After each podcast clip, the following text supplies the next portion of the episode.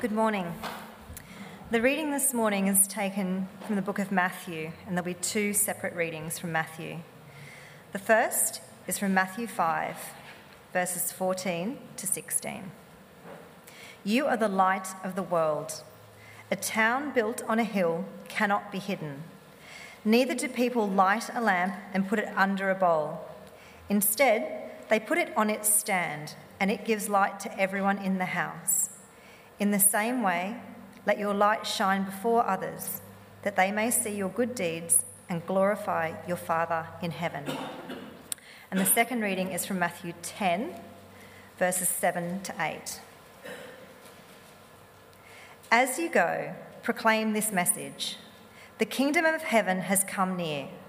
Heal the sick, raise the dead, cleanse those who have leprosy, drive out demons. Freely you have received, freely give. This is the word of God.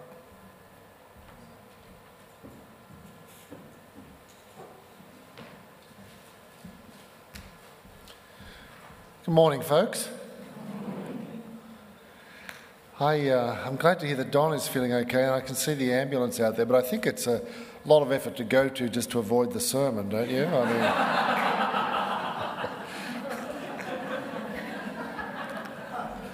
And I must say, not to make light of Joel's introduction to communion, which I found very moving, the whole idea of sitting at the table with Jesus and what you would say to him and what he might say to you. But it actually did remind me of an occasion years ago.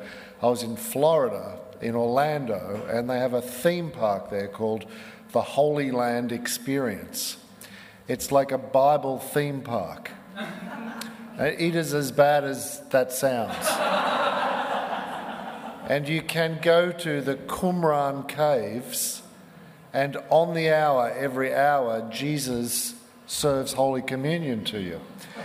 So some poor guy who happens to have long hair and a beard, dressed in, first century outfit, comes forward to a table and serves Holy Communion to you. And so me and my mates who were there, we couldn't resist this, so we went in. There were a lot of people were very touched that Jesus was actually Jesus was serving communion to us, and so I was trying not to be Australian. I was trying to be as Bible Belt American as I could. I was trying to okay, let's just pretend this is Jesus, and it was all lost in the moment where he said he walks in and he says, "My friends, I have longed to share this meal with you. Please, no flash photography." I couldn't suspend my disbelief any longer, so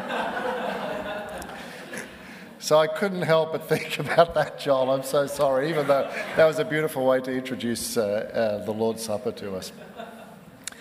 Well, thank you for having me here, and thank you for taking my words and thoughts seriously enough to spend the last 4 weeks reading the book and engaging conversation around that. It's a wonderful thing. You write books and they get published, and they're like children. They sort of leave home, and you don't know where they go or what they do, or if they have good lives in the world or not. And it's lovely to hear about communities. So this is not the first church, in fact, that I've been invited to come to, and in fact often at the final week of the series, which is nice. Narara Valley, not far from here, Blakehurst, down in Sydney a few weeks ago. To me, it's just a great honour. I thank you very much for taking those ideas seriously. And let me also say to you, I didn't sit down and think up these ideas. They emerged out of a community of faith that we planted a number of years ago. And so in many respects, it's really, you have a connection to that whole community of faith, even if you don't know who they are, because it was out of the soil of that community that the idea of those habits should emerge, and which ended up in the book, Surprise the World. Let me tell you a little bit about that community by way of introduction. We used to live out the 5 habits that you've been looking at: blessing people each week, eating with people, listening to the Holy Spirit, learning more and more about Jesus, and then journaling all the ways we've been sent in the world. I know you've got, even if you're not into it, you know those 5 things. You're sick of it by now, aren't you? So bless, eat, listen, learn, be sent. We even went further than just that to live it out in our own lives from like Monday through till Saturday. You know, on our Sunday gathering, we designed our worship meeting around those five things as well. So we would gather on a Sunday afternoon, Sunday evening, 5:30, and we would bless the Lord. Then we would eat a meal together, and communion would be at the centre of that. Then we would listen to the Holy Spirit at a kind of contemplative time. Then we would learn from the Bible, and then we would end our gathering every Sunday night by somebody in our congregation being sent. And the way that would work is that you're on a roster, so it'd be your turn this week. You would come forward and you would just tell us what a typical week in your life looked like. You could be a stay-at-home parent, you could be a school teacher, you could be a nurse, you could be a lawyer, you could be a parole officer, you could be a union official. They're all the ones I can think of right now. You could be an animator, you could be a professor. You just tell us what a typical week in your life was like. And, you know, that would take most people 5-7 minutes, something like that. And then we would turn it over to the congregation and we would say to the congregation, now would you call out, in what ways do you see this person who's just shared mirroring the work of God in this world? Now if someone says, I'm a palliative care nurse and I sit with dying people and I attend to them and I bring care and pain relief into them, it's pretty obvious that that seems to be the work of God in this world, don't you think? And often if I'm a stay-at-home parent, I'm nurturing and raising my children, you think, oh, well, God is a parent, God is our parent. And so that mirrors God's work in the world. The nurse is a healer, God is a healer, that mirrors God's work in the world. Some of them were more easy than others, but the thing that I was super proud of about that community was that there was never, ever a single person's life that the congregation couldn't find ways in what they did mirrored God's work in this world. Whether you're a builder or a healer or a carer, whether you brought peace or justice or kindness or mercy into this world. Sometimes people would come up and one woman stood up and she said, well, I'm a researcher, I'm doing my PhD, I drive up to the New England region of New South Wales every week and I measure the trunks of eucalyptus trees and then I plot their size against rainfall over the last 200 years or so. So, you know, good luck finding something like the work of God in the world out of that. And somebody stood up and they said, do you believe that the things that you're trying to research, do you think God already knows the answers to those questions? And she said, well, yeah, I guess God knows everything. God knows how much water trees need. God would know that. And he said, wow. He said, so every day you go out and you chase the thoughts of God. She told us later that completely changed the way she did her work. I'm not just like typing numbers into a computer, I'm chasing the thoughts of God. There wasn't a single person whose work or typical week was described to us that people couldn't see ways in which they mirrored the work of God in this world. Now, after we'd done that for a number of years, we gathered together on a Saturday for our regular church meeting. I don't know what you call it, church conference, business meeting. What do you call it? Family meeting. That's better. That's a good name. And one of the items on the agenda was, well, how's our Sunday meeting going? Is it getting a little bit samey? You know how sometimes it sort of gets a bit the same. Should we kind of freshen our Sunday meeting? And so I led this exercise where we had a whiteboard and I said, okay, let's just imagine like a blank slate. Just say we don't have a Sunday meeting. Let's just start from scratch. So you tell me, what are the things that we must have? These are the non-negotiables. So when we gather as a community on a Sunday, what must we do? And I'll write them up. We'll start with the musts and then we'll get on to the, you know, it would be good if. Okay, so what must we do? Now, I'm a minister of religion. I'm a teacher of the Bible. What do you think I thought they were going to say? So I thought they were going to say, well, Bible teaching and prayer and the sacraments and, you know, I was imagining all of that. The first person to put their head up said, oh, we should keep doing that sentness thing where people share what they do and then we send them. And I was like, yeah, no, I know that's good, but actually maybe you didn't understand what I was saying. The absolutely essentials, like we're staying with the must do. So when the people of God gather, what must we do? So anybody else? Yeah, no, I agree with that first person. They said we should do that. Yeah, me too. Yeah, me too. At that moment, I actually felt quite ashamed of myself, folks. It occurred to me in that moment, because I am an ordained minister of religion, I'm clergy, and because I actually do work in a ministry role, I teach at a theological college, I actually take for granted the fact that what I do every day is the work of God. I'm not even thinking, now I'm doing the work of God. It just occurred to me, why else would I do this if I didn't feel that God had called me to do it? And then it occurred to me, the very fact that I don't think about that every day, the very fact that that is just something I take for granted, is really something kind of sad, don't you agree? That here I was, this enormous and beautiful gift, calling, a sense that I do the work of God. And I realised I'm in a congregation full of people who don't feel that way about most of their lives. And here they were in a church where we were actually saying to them every single Sunday, your daily secular duty, the work to which you've been called, your station in life as a parent or a grandparent, as a worker, as a part-time worker, as a retired person, as a student, is actually potentially an expression of God's work in this world. And what they were saying to me was, that is so beautiful a gift to us. We have to do that every time we gather.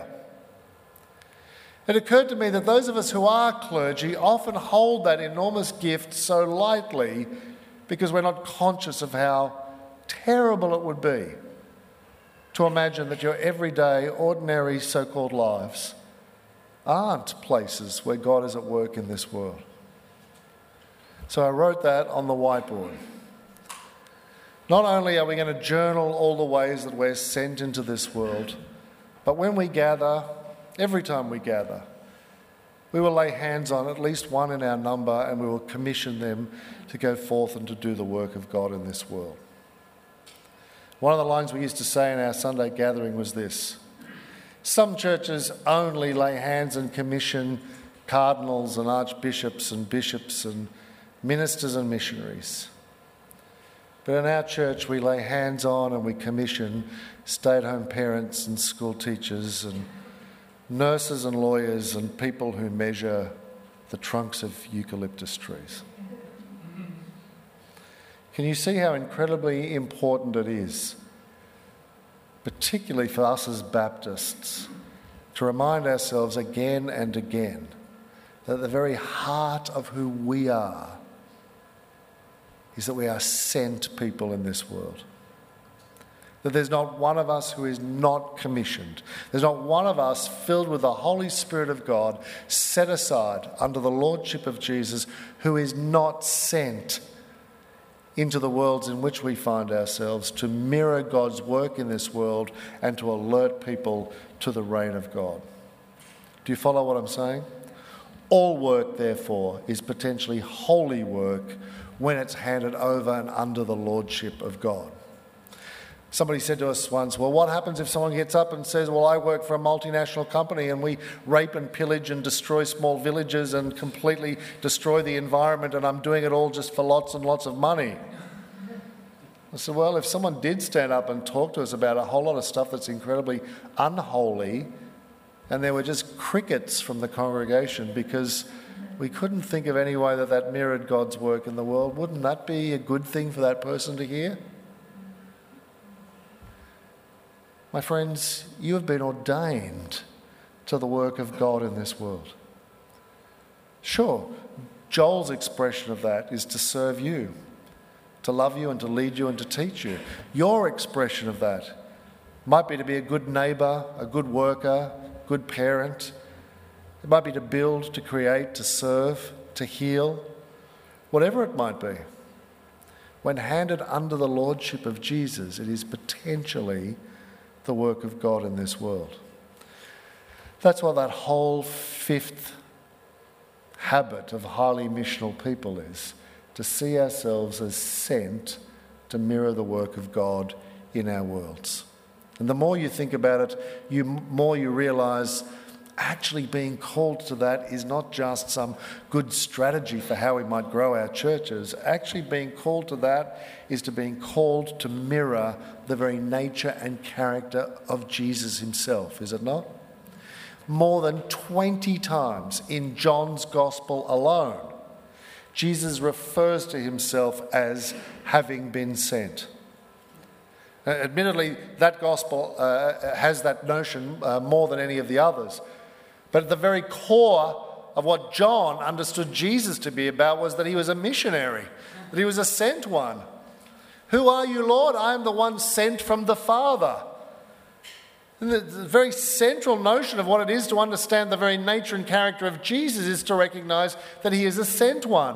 And then the more that you think about it, the more you realize actually that just mirrors the very character and nature of God the Father as the sent one. I know it sounds a little bit blasphemous to imagine that God the Father is sent, because that kind of might imply there's some other agency that's sending him, but there is no other agency that tells God the Father what to do. But we use this very kind of sort of cumbersome phrase where we talk about him being the sent and sending God, with little hyphens between each word. He's the sent God, but he does the sending himself, if that makes sense. Does it make sense? And you see it from the very beginning of Scripture. It's not just that God just sends the Son, and that's when he starts being a sent and sending God. God the Father as the sent and sending God appears on the first page of the Bible. When God creates order in the cosmos by separating light from darkness and earth from the sea, the sky from the land, when God does this extraordinary work of ordering the chaos of the cosmos in order to create the universe, he does so by sending out his missionary word. And God said... And God said. It's as if the word goes out from God and the word fashions the universe. We are an expression of the sentness of God. He sends out his word and humankind is created. More than that, he blows out his ruach breath to inhabit humankind, to indicate our peculiar and unique status in the world as his sons and daughters and stewards of this planet. Even after humankind sins and disobeys his rule not to eat the fruit of the tree of the knowledge of good and evil, and we are condemned, what is the whole history of Scripture telling us? What is the whole history of Israel all about if it is not about Yahweh, God the Father, sending himself out to inhabit, to be present among his people? So the act of creation is an act of missionary endeavour by God, but the whole history of Israel is as well. He sends his presence within the tabernacle. He sends his presence later into the Holy of Holies of the temple. But he also sends his word through the prophets. He sends his presence constantly out after the people of Israel. He is not some God that sits high above the blue, as the ancient pagans believed their gods did, way up in some cosmos, some other world above us, occasionally showing an interest in us, mainly to kind of slap us around or play with us a bit. No, Scripture reveals that the God, the one true and only God, actually inhabits this earth and pursues his people as the sent and sending God.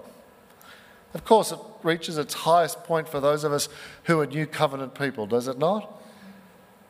You really want to know what it looks like for the sent and sending God to inhabit this earth, to be present among us? We believe that God the Father sent God the Son. We say, if you want to know what God is like, look at Jesus. And what did Jesus look like? A sent one. In fact, we as Trinitarian believers think that that cycle's not complete until we recognise that as God the Father sent God the Son, so God the Father and God the Son also sent God the Holy Spirit. In other words, if you want to understand the Trinity, at the very core of the interpersonal relationships between the Father, the Son, and the Holy Spirit, the one thing you can confidently say from Scripture that would characterise the relationships between the three persons of the Trinity is that they send each other. I mean, you hear lots of pastors say they love each other, they have real community with each other. I don't know, maybe they fight like cats and dogs, do we know? We assume that they love each other since John tells us God is love. But really, when the Scripture is explicit about how the three persons of the Trinity interact, it tells us that they send each other. Therefore, my friends, to say that we are Trinitarian believers, to say that we are followers of Jesus Christ, our Lord and King, to eat this meal and to say that in eating this meal, we acknowledge that God the Father sent God the Son and that God the Son's death and resurrection sets us free from fear and sin and guilt and death and the devil and unites us, reconciles us with God the Father, and then propels us into the world as mirror images of this one, seeking to become more and more Christ-like in this world. The very core of that is to say, then we are sent people. Do you follow? So then I should be able to ask this question. And you should be able to answer it just like that. I should be able to ask you, to whom have you been sent?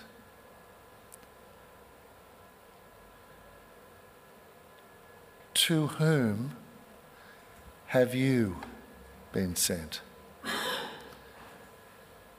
And you can't just say, Erin Community Baptist Church, because you are Erin Community Baptist Church.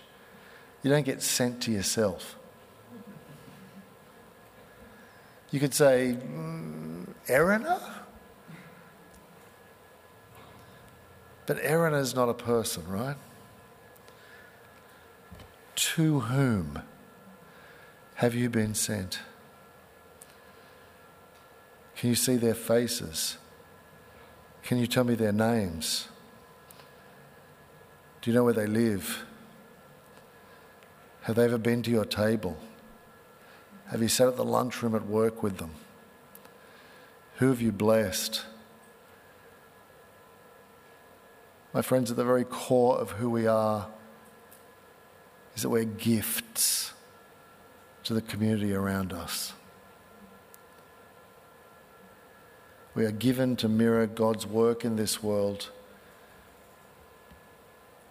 We are sent to mirror the sent one, Jesus Christ, our Lord and King. Are you all with me so far?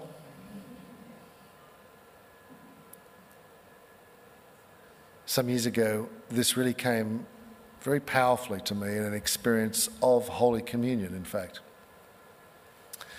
I was at a conference, it doesn't matter what the conference is about, I was at a conference, and it was in a conference centre, kind of a functional kind of room, and we'd been discussing the whole nature of what it is for the church to see itself as sent and to be engaged in the world, in politics and society, culture, the arts, to inhabit and infiltrate every aspect of society in order to alert people to what the reign of God looked like. It was kind of a bit highfalutin, to be honest, but I quite enjoyed it. And then they said to us, our final session of the conference isn't going to be held here in this room.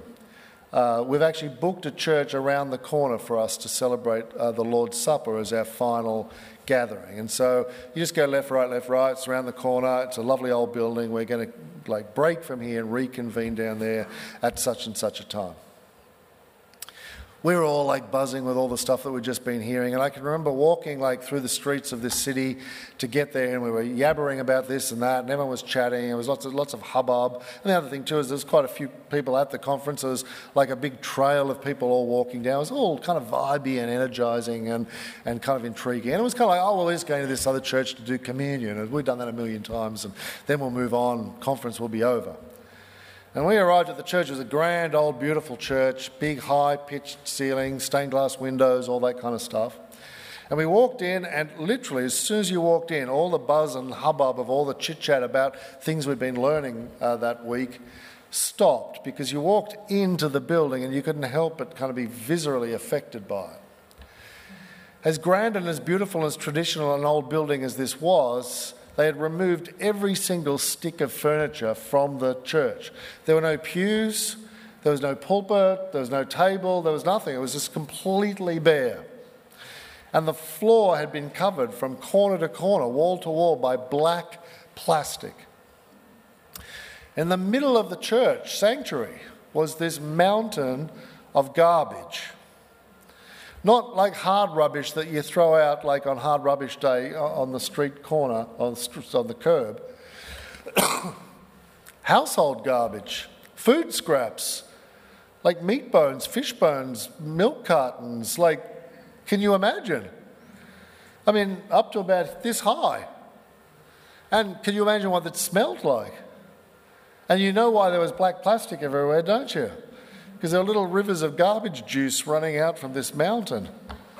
I mean, it was just like stunning. It literally stunned us all into silence as we entered. There's nowhere to sit, so we just stood around the mountain of garbage. And then it was time for us to begin the meeting. Two men came out from doors either side of the platform. They were wearing like robes, like monks' cassocks, tied at the waist. They walked out and they welcomed us to this celebration of the Lord's Supper. There was no musicians, there was no nothing. But they pointed out to us that in the 4 screens in each corner of the room, words would appear. We sung a cappella, we recited scripture, we engaged in a liturgy of words, all the time leading us toward the celebration of the Lord's Supper. I was trying to be really focused on this, but you know what I was thinking about, don't you? I was thinking, are they going to explain to us why there's a mountain of garbage right in the middle of this church? And it wasn't explained until right near the end. They came down off the platform and they walked among us toward the mountain of garbage, and they said, now is time for us to celebrate the Lord's Supper. And as we do so, we want you to remember that the very core of our faith is our belief that our God, though utter, total and complete, ineffable, unknowable, all-consuming, pristine and perfect, our God loved us so much, he took on flesh and waded into the stink and the brokenness of this world. And with that, they removed their robes. They were wearing Speedos.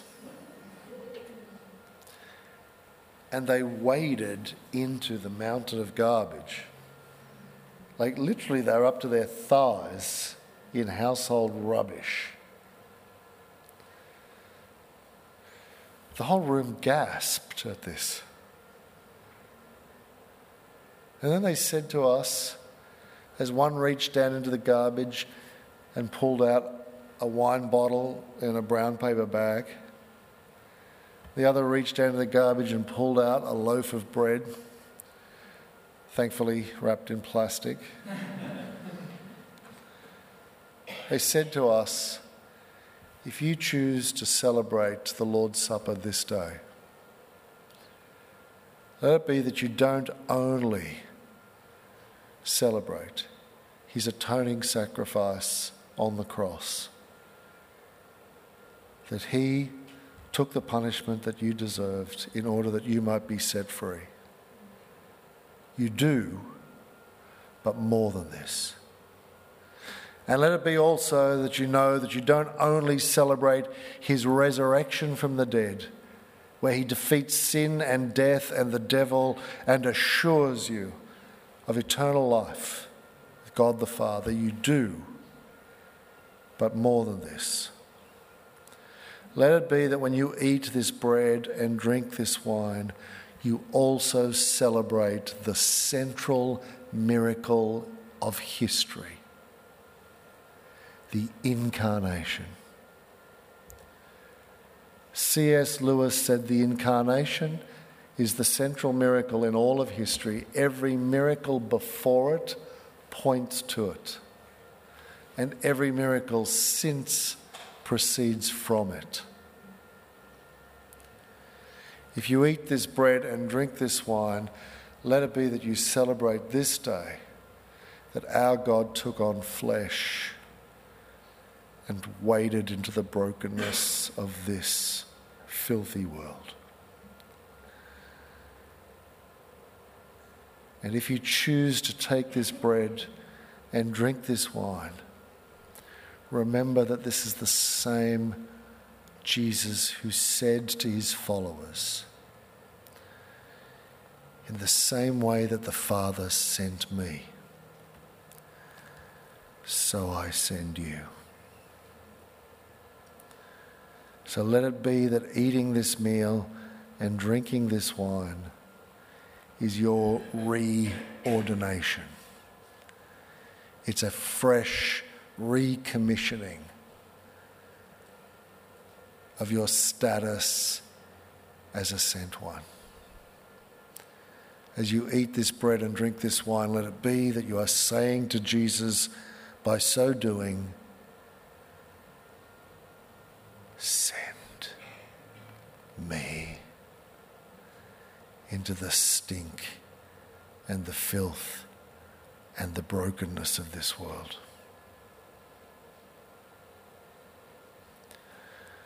I've taken communion many times, including in this very hour. But I remember the bread stuck to the roof of my mouth that day, and I had to swallow down hard to drink that wine.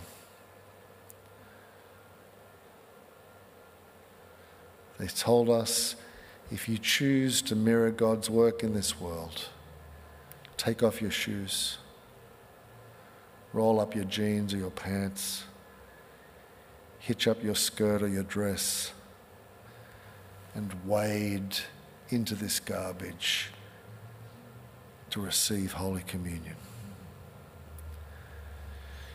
It wasn't garbage juice between my toes that bothered me, my friends.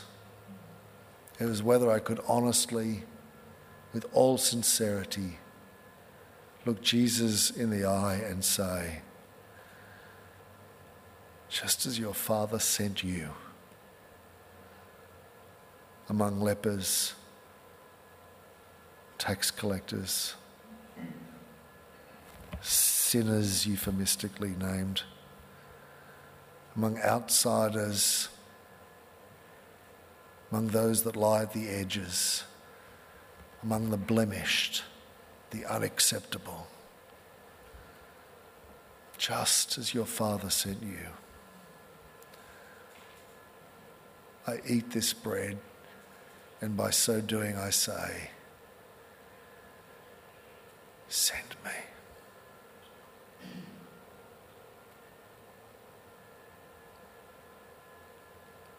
It's what we should do every time we eat this meal, don't you agree?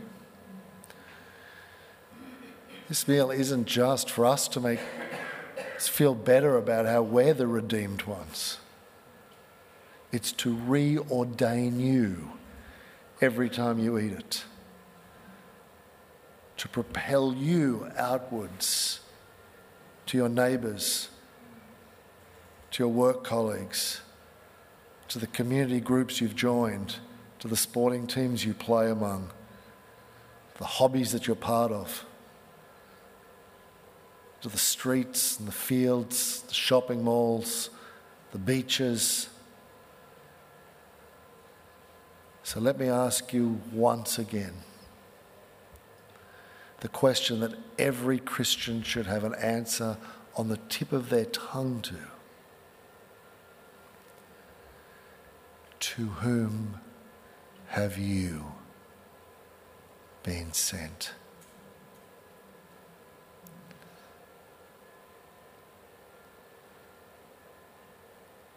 Gustave Gutierrez once went to America. Speaking to a group of liberals, he said, "I believe that you have a real heart for the poor." They all nodded, "Yes, we do." He said, "Really? Can you tell me their names?" See, you can have a heart for the lost, but can you tell me their names? Can you see their faces right now? You ate this bread and you drank this juice. You bowed your head. You accepted this ordination. I pray that in embracing these habits of missional people, in being committed to eating with people and blessing people, seeking to hear from the Holy Spirit, in learning more and more about Jesus, the Sent One, that your journals would be full of all the ways you've mirrored his work in this world, sent among those to whom he's sent you, in order that your good works, your generosity, your hospitality, the Spirit working in you, the good works that you do in this world, might invite people to give praise to your Father in heaven. Do you follow? What a task. What an honour. What a calling in this world. Let me lead you in prayer.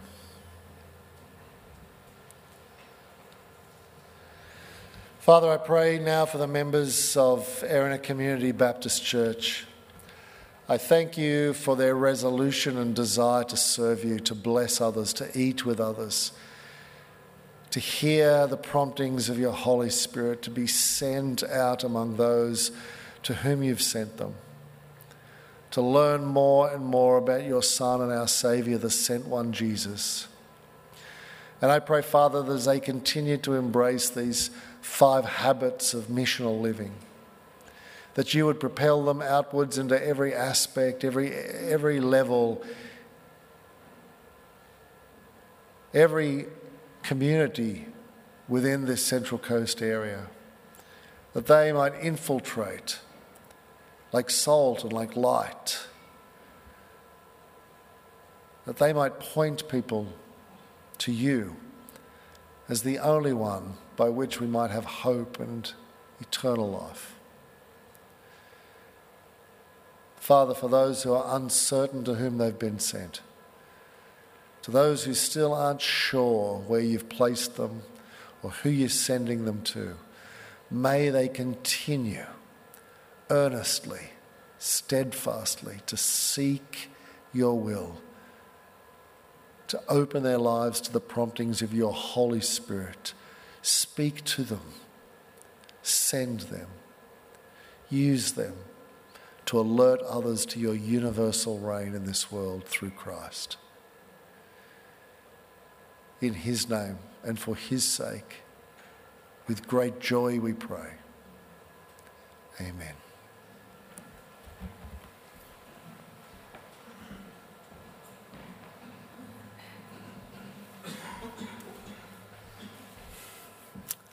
A few years ago, my brother, who is a spoken word artist,